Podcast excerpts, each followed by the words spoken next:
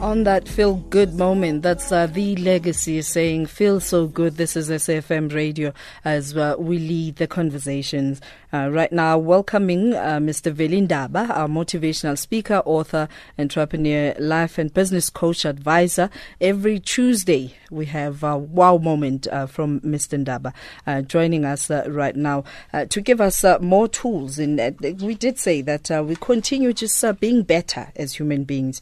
And right now, I know that you are inspired to do better. I know that you are inspired to speak better, but how do we keep it that way? Good afternoon and welcome, Mr. Ndaba. Very good, uh, good afternoon to you, Griselda, and the listeners.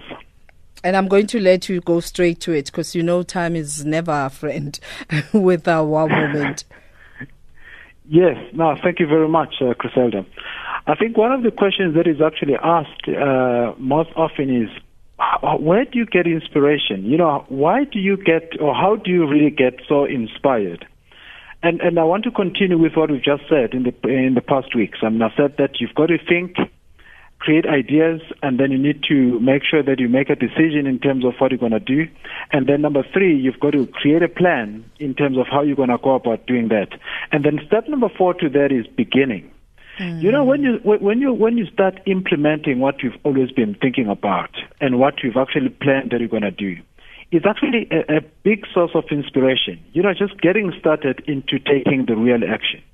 You find yourself saying words like, "I'm doing what I thought about for so long, and I finally did it today."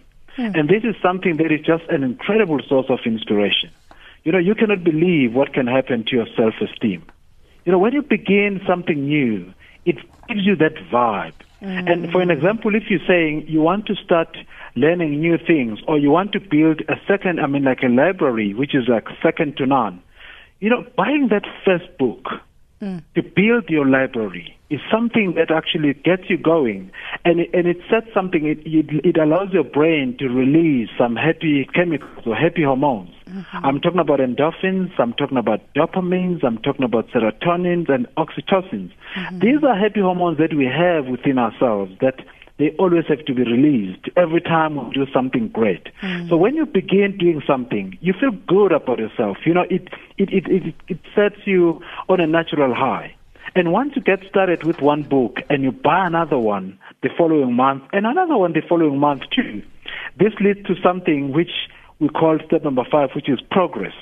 You start to feel that, hey, I'm actually learning something new here. Mm. I'm, I'm feeling better and I can communicate something that I could, I wouldn't communicate before.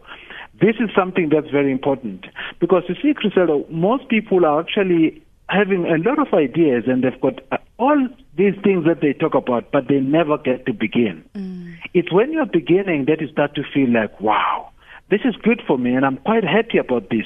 And you don't need to begin when you know everything that, you know, uh, that, that's going to happen. You need to have faith here. When you begin, that's why even when you look at the Bible, I mean, there's, there's a verse in Proverbs 16 verse 3. It says, commit thy works unto the Lord and thy thoughts shall be established. It simply means that just commit, get started. When you get started, you get to see things that you never thought were possible for you. And most people wait until they see those things, and you never get to see those things until you begin. Mm. You've got to begin because we, we're made to believe and think that you've got to you've got to see it to believe it.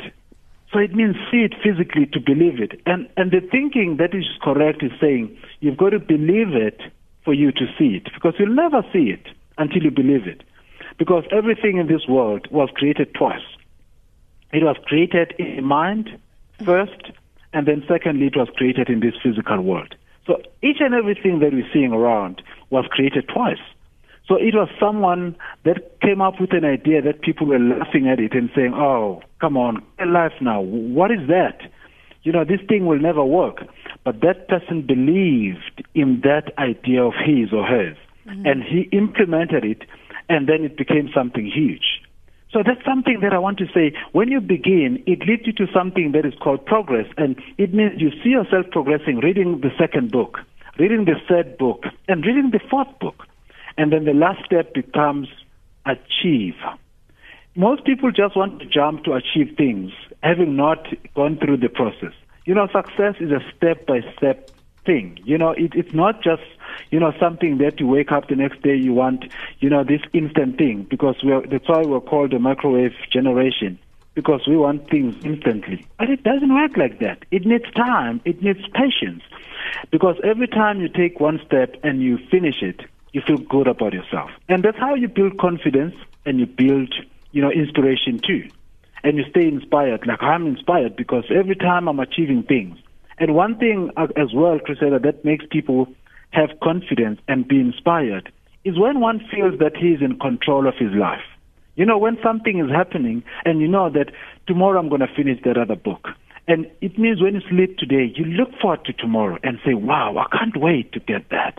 I can't wait to finish off that. Then in that way, that's how you become inspired. Thank Other you, sir. than, you know, when you just look forward to tomorrow and say, I'll see what happens there. You are in control. There you go. You are in control. Thank you very much, Mr. Veli Ndaba, motivational speaker, author, entrepreneur, life and uh, business uh, coach, advisor. And that was wow indeed. That's our words of wisdom. And here's some sharp sharp.